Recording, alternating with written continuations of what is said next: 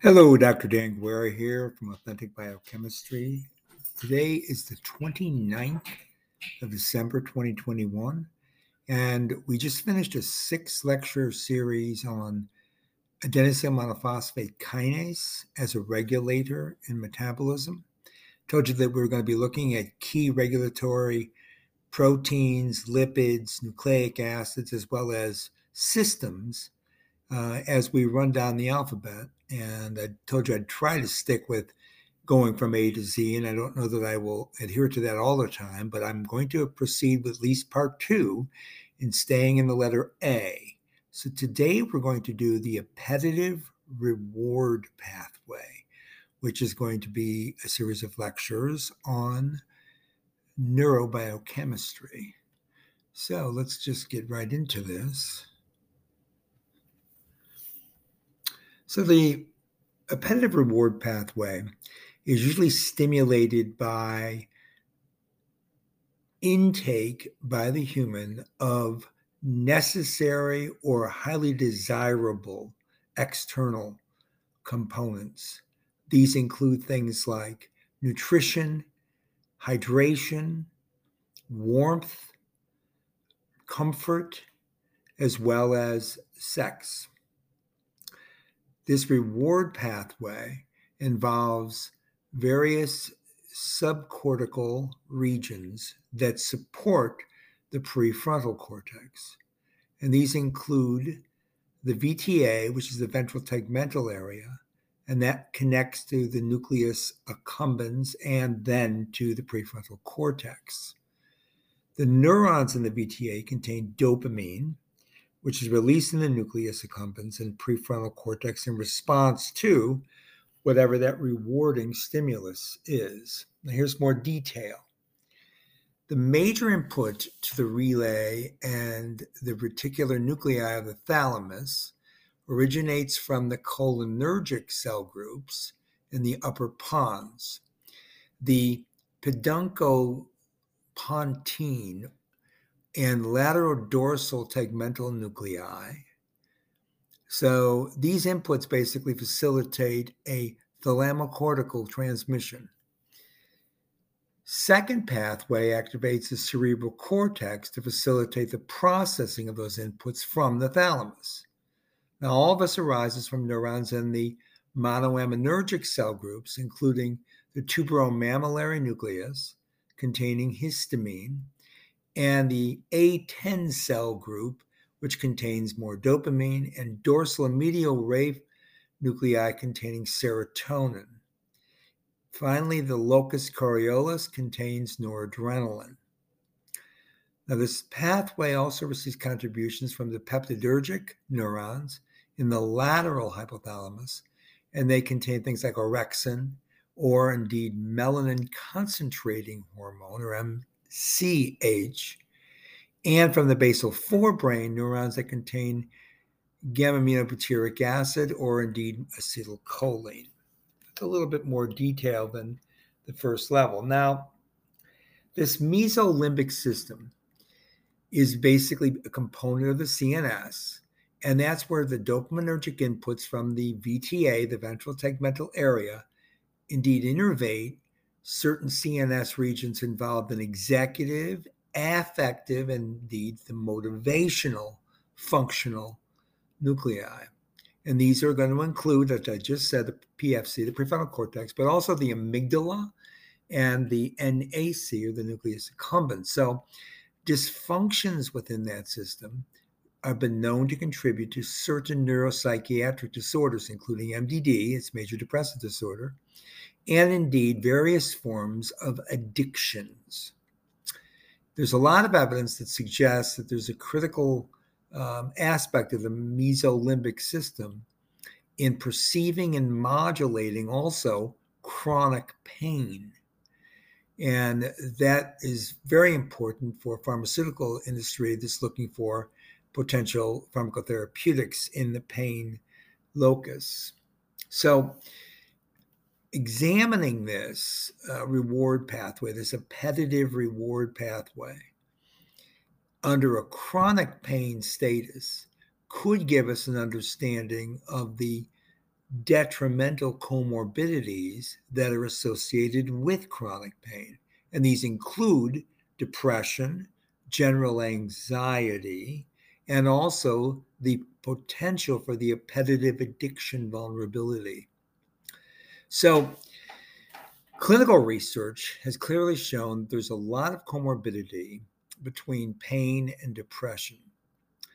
And some of the studies suggest as much as 30%, while others are lower, more in the range of 10 to maybe 20 to 25%. This is all US population. So there isn't a one to one correlation for pain and depression, but there is a substantial one. And this, of course, we talk more about chronic pain, not episodic pain, of course. So, patients with a debilitating mental condition, and this can get severe, such as an MDD, also tend to have a higher comorbid chronic pain syndrome. And these sometimes uh, manifest themselves in the gut, but also in the cardiovascular region and also in associated with migraines and other kinds of head uh, pain. So this the debilitating neuropsychiatric component, the major depressive disorder, um, and in associating with this chronic pain, reinforce one another. At least this is what's been described in psychiatric and in the psychological industries. So there's a real interest in managing chronic pain and therefore possibly managing the neuropsychiatric disorders. And this is what a lot of the pharmaceutical um, derivations of things associated, for example, with serotonin and norepinephrine reuptake are involved in because these are part of the reward system as well as part of nociception, that is pain reception. Now, we should also bring up this whole idea of addiction. So, there are, of course, natural opioids, and these include the endorphins and sort of relatives to them enkephalins. So these are peptides. And so the opiates that you obtain from plant sources, such as the opium poppy, including morphine, and then the acetylated form of uh, of uh, morphine, heroin, those are considered analgesics because they work very well in the management of chronic pain. So you've got morphine, you've got oxycodone, and you also have a lot of other synthetic opioids like fentanyl. And they will show various efficacy for the treatment of chronic pain. And basically, what they will produce is produce hyperalgesia, right? Where the pain intensity actually seems higher with less stimulus relative to a normal pain response. So when there's an injury, you move the curve of normal pain response towards the left when on your y axis you have pain intensity and on the x axis you have stimulus intensity. So with less intense stimulus, you get a higher and more robust intensity of pain. And allodynia is way down at the bottom of that hyperalgesia curve, where some people will experience pain where the stimulus is not normally recognized as increasing above a pain threshold. And so both allodynia and hyperalgesia have been reported amongst uh, drug addicts and also in association sometimes with the neuropsychiatric disorders of both GAD, general anxiety disorder, and major depressive disorder. There's been a tremendous increase in opioid analgesic addiction, and, and commensurate with that has been a huge increase in opioid analgesic prescription. And so, because of that, in the last 10 years, many doctors are not uh, particularly willing to prescribe opioids as prescriptions for chronic pain, at least not having a recurring refilling of prescription. This is because of the clamping down. And that's primarily because of the abuse of the opioids, including premature deaths, um, both in the prescribed patient as well as in people who are um, obtaining these prescribed drugs from their relatives or from their friends, overdosing, and then uh, causing then this ripple effect of an increase in opioid addiction as well as the potential for opioid mortality. There's been a great deal of concern about this. This is all happening between 2000 and 2010 and then onward. And now, since this pandemic, we've seen another huge increase in opioid addiction and in opioid related deaths, particularly non pharmaceutical associated fentanyl. Okay. So, we know that there is an affective and a nociceptive comorbidity involved here. And we know that it's all associated with this mesolimbic system, which I just briefly outlined already. And so it suggests that the vulnerabilities of the addictive um, modus and the depression or anxiety modus, those two different modalities, are probably associated relative with chronic pain and then going back to the addictive um, manner. So let's talk a little bit about this MCH. This is a hormone that doesn't get much discussion and it is involved in the reward pathway. This is also known as the melanin concentrating hormone. And that hormone actually, it's not the melanocyte stimulating hormone, it's totally different peptide. And this peptide, MCH, integrates both the exogenous and endogenous incoming sensorial data into the central nervous system. And this, of course, includes arousal and involves motivated and non motivated or subtle behaviors and furthermore, it's involved, this MCH, in energy homeostasis. And all this is linked, interestingly, to sleep and fatigue. So there is an association of energy status, uh, an addictive, possibly associated modality because of motivational behaviors being linked to MCH, and indeed, even um, reproductive physiology. So the mammalian gene for MCH is called the PMCH. And so the protein is, is of the same name. And there are peptides which make up the MCH family. So it's reminiscent of the POMC, but it's unique because it's a different protein altogether. So the mammalian PMCH gene actually has three exons and two introns. Both of the introns and the exons are, of course, of variable length because of uh, because of processing.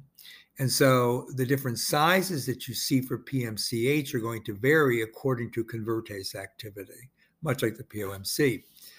The transcribed product is formed by five components. It has a signal peptide, SP, and that's all in exon 1. It has a structural chain formed by exons 1 and 2, a fusion of that. And then there are two MCH type gene related peptides, and these are called MGRPs. There's also the neuropeptide GE and the neuropeptide EI, and those uh, are encoded by exon 2. Then there is the mature melanin concentrating hormone, or MCH, and there are three N terminal residues found from exon 2 and the residue by exon 2 and exon 3 combining to generate its codon. And then there are C terminal residues, about 15 of these, that are found from exon 3.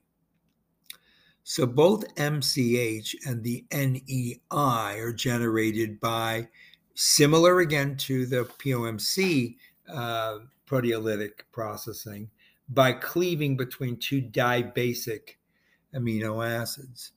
And you actually have two arginines or you have a lysine arginine dimer. And that's where the cleavage is going to occur for producing these different uh, peptides, all from this huge locus. And NGE, that particular peptide, can be cleaved at a single site, that's a lysine residue. The neuropeptide EI has an amidation site, which is unique to it. Of course, that's post translational, and that's at the C terminus. you also have um, the the the protein characterization we can talk about a little bit. Both NGE and NEI are linear peptides, and they're characterized by having a lot of negatively charged amino acids. And the peptide itself, NGE, has never actually been isolated, but only inferred. So we don't know as much about it as we do the other ones. Now, mature MCH is interesting because it is a disulfide. So it comes out uh, structurally in three dimensional space as a cyclic peptide. And that's because it has a cysteine bridge.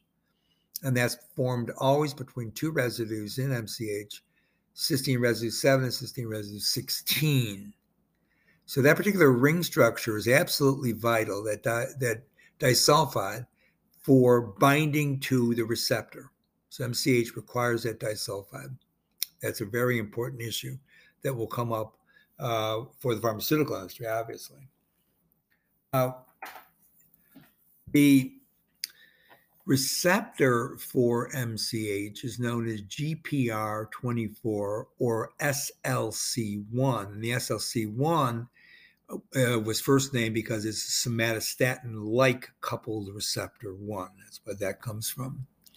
There, there are at least two receptors for MCH, MCH R1 and R2, and they tend to have some rather broad tissue specificity.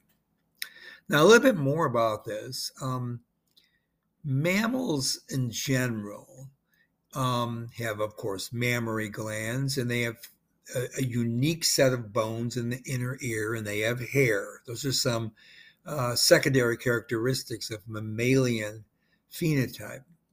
Now, another important aspect of mammals, of course, is the acquisition of the placenta. And this occurred quite a long time ago, something like 160 million years ago. And of course, that acquisition of the placenta separates the so called eutherians from the prototherians. Prototherians are animals like the platypus. And there's also the metatherians, and those actually are represented by modern marsupials. Now, amongst the eutherians, you have a lot of geographical distinction. And the clades separated out during tectonic plate movement somewhere between about 110 to 100 million years ago.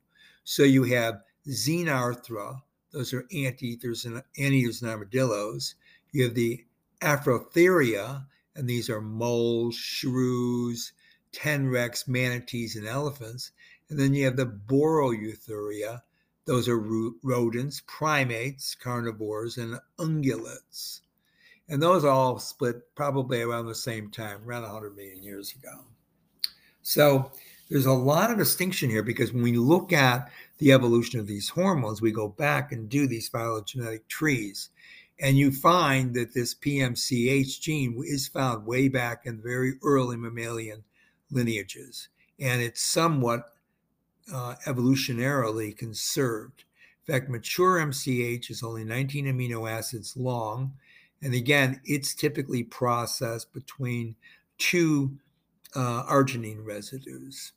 Sometimes also you can end with valine, and that's found in most of the mammals, and sometimes also isoleucine.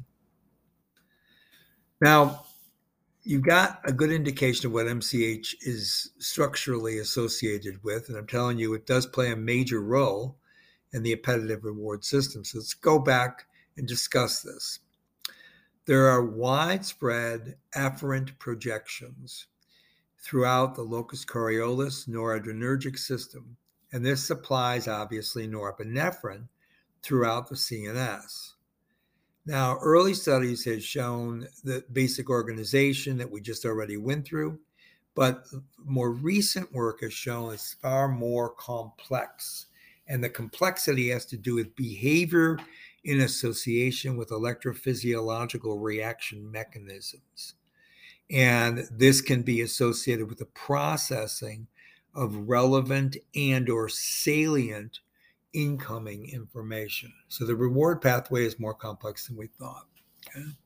Remember that you have projections coming from the ventrolateral preoptic nucleus to the main components of the ascending arousal system. And these include, of course, the raphe, where serotonin is important, the TMN, where hist, um, histidine is important, and then the PAG, where you have the dopaminergic circuit, right? The LDT, the PPT, both have acetylcholine, and the locus coeruleus, again, is norepinephrine or noradrenaline, right? So you have multiple regions of the sublimbic system in association with this reward pathway.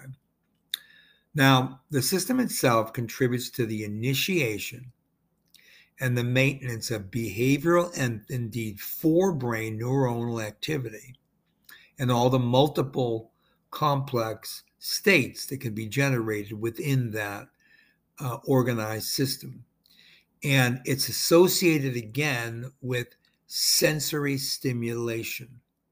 So within the waking state, the system modulates the collection and processing of all sensory information through a diversity of concentration dependent actions within cortical and subcortical sensory, attentionary, and memory circuits.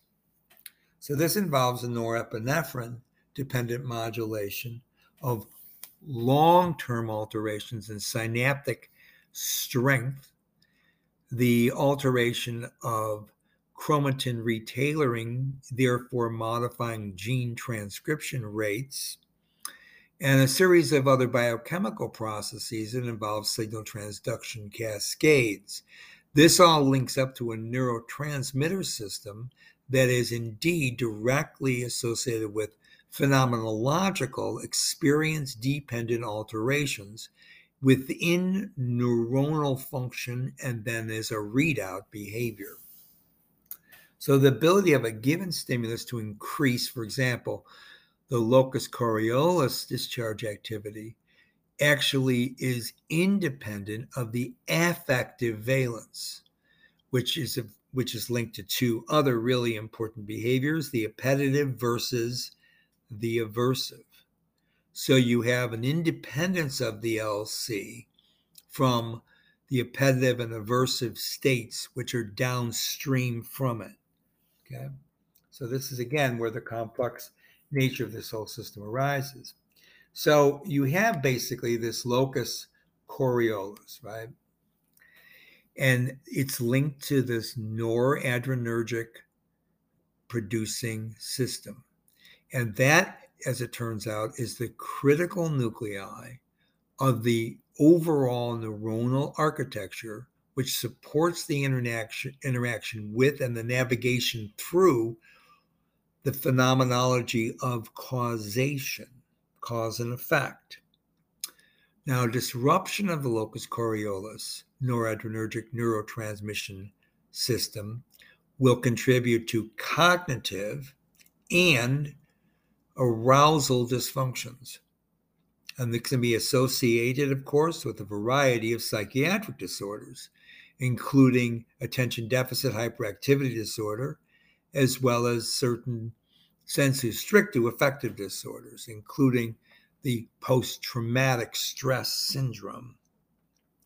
So, the locus coeruleus noradrenergic system is a target for multiple pharmacological targeting and it's received a lot of attention in the last oh three decades easily but it's also linked to memory and arousal dysfunction and this again is associated with a variety of behavioral as well as cognitive disorders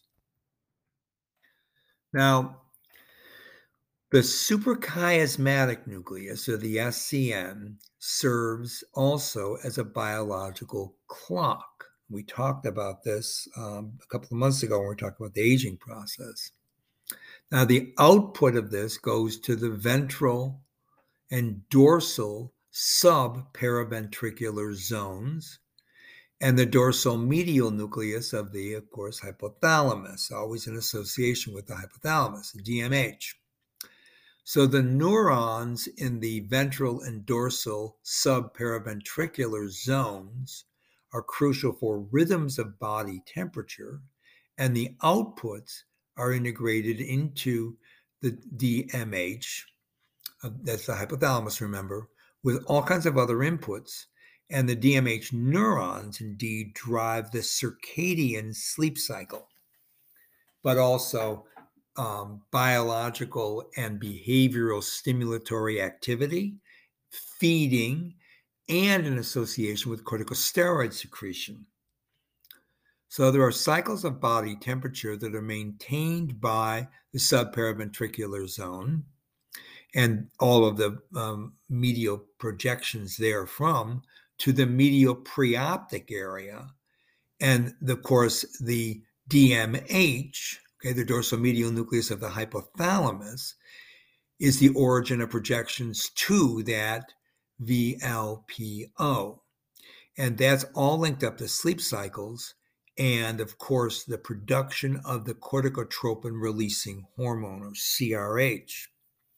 Now, there are neurons also uh, associated with the CRH that are linked to the paraventricular nucleus, and that's for this corticosteroid cycling. And to the lateral hypothalamic orexin and melanin concentrating hormone neurons for wakefulness and, again, the appetitive feeding cycles. So the integration of the SPZ and the DMH allows for the circadian rhythm to adapt and adjust to multiple environmental stimuli such as light and temperature. And that again works through this ventral medial hypothalamic and arcuate hypothalamic nuclei.